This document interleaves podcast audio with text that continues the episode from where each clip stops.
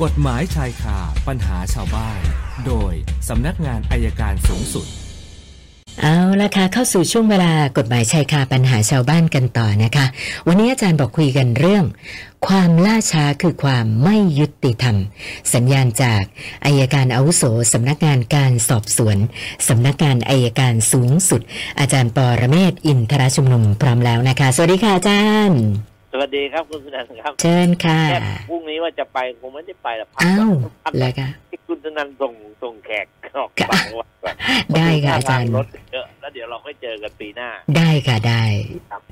อ่า วันนี้พูดถึงความล่าช้าคือความไม่ยุติธรรมเป็นสุภาษิตกฎหมายนะเป็นปรัชญาทางด้านกฎหมาย ยิ่งช้าเนี่ยยิ่งแย่นะครับค่ะเราเห็นได้ว่าคดีหลายคดีช้ามากเลย ทั้งในชั้นชั้นสอบสวน ชั้นสอบสวนเราเจอบ่อยจำชาวบ้านจะถามว่า คดีไปถึงไหน แล้วเป็นปีแล้วยังไม่ออกเลย เอาละชั้นในการเอาบางเรื่องก็สองสามปี แล้วคดีคุณปารีนาทำไมไม่ออกเขาก็บ่นกันอีกนะครับ ไปถึงศาลอุ้ยคดี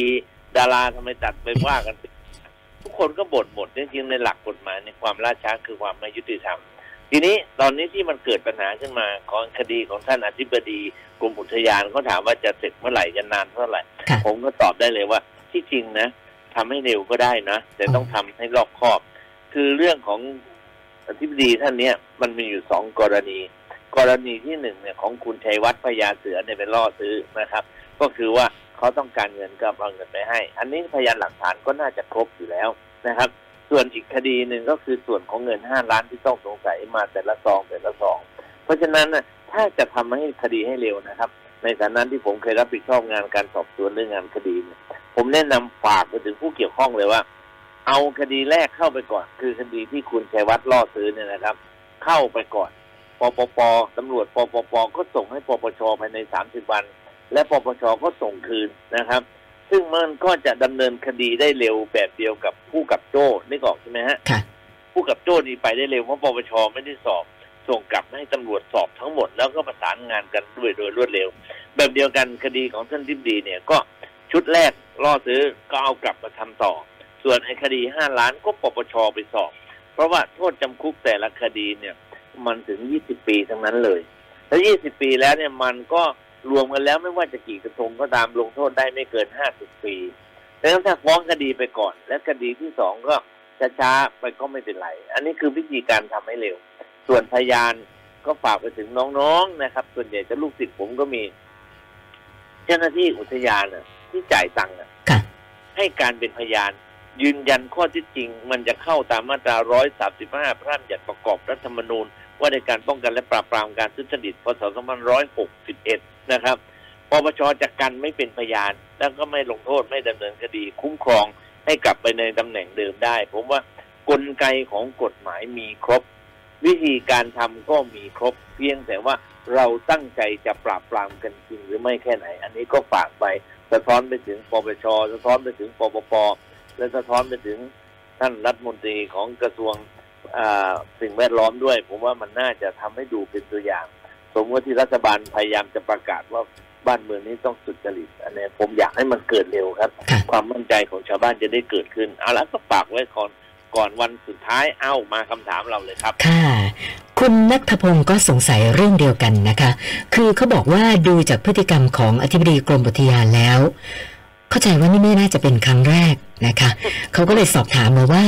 เรื่องแบบเนี้ยมันจะต้องมีการสอบย้อนหลังไปบ้างไหมคะอาจารย์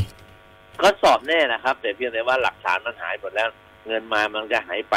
ที่จริงว่าสอบต่อไปเนี่ยเหมือนท่านทำรงพิเดชพูดเมื่อวานค่ะการผมบอกคุณสนันว่าการทำตั๋วสองชุด หรือการทำตั๋วเก็บนักท่องเที่ยวเนี่ย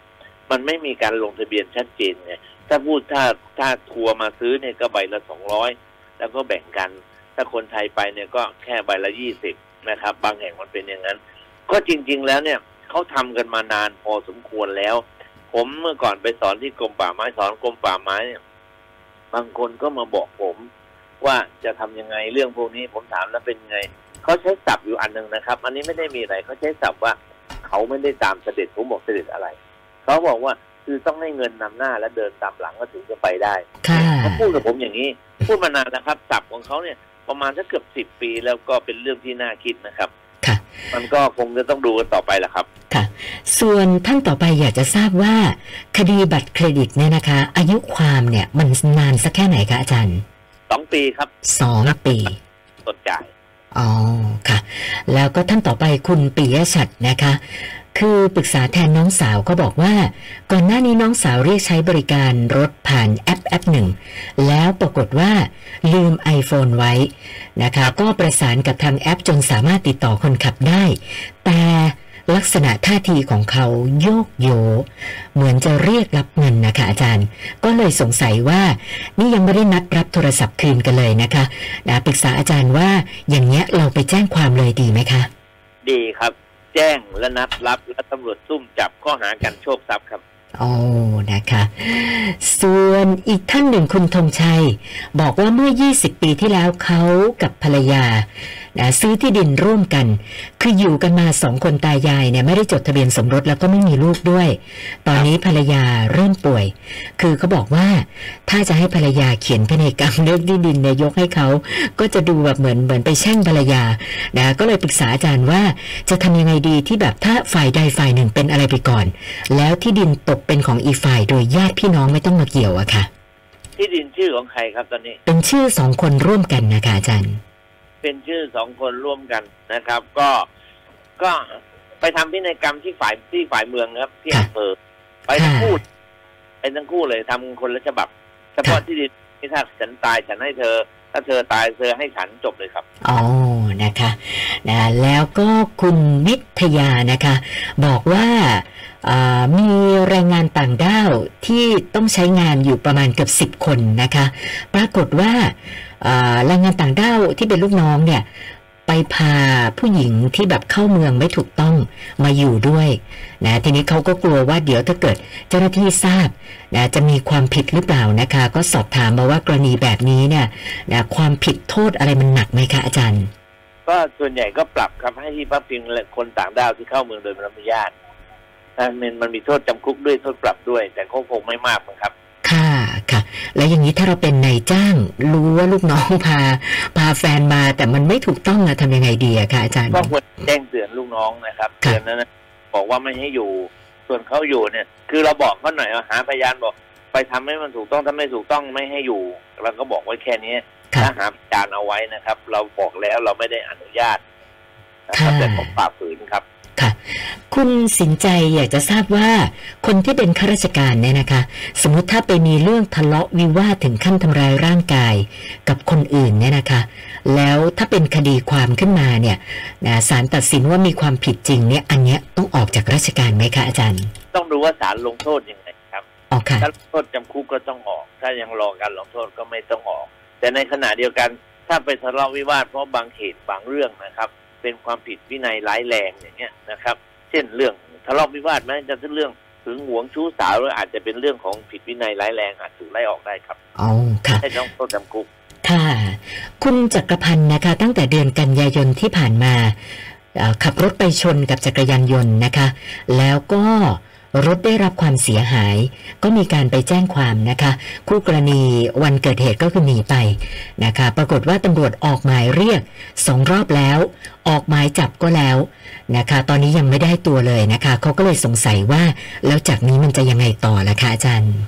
แล้วเราจะเราจะเอาเรียกค่าเสียหายได้ยังไงครับเอ่อคือน่าจะเป็นอย่างนั้นนะคะ เพราะรถเสียหายนะครัฟ้บองนะฮะเรา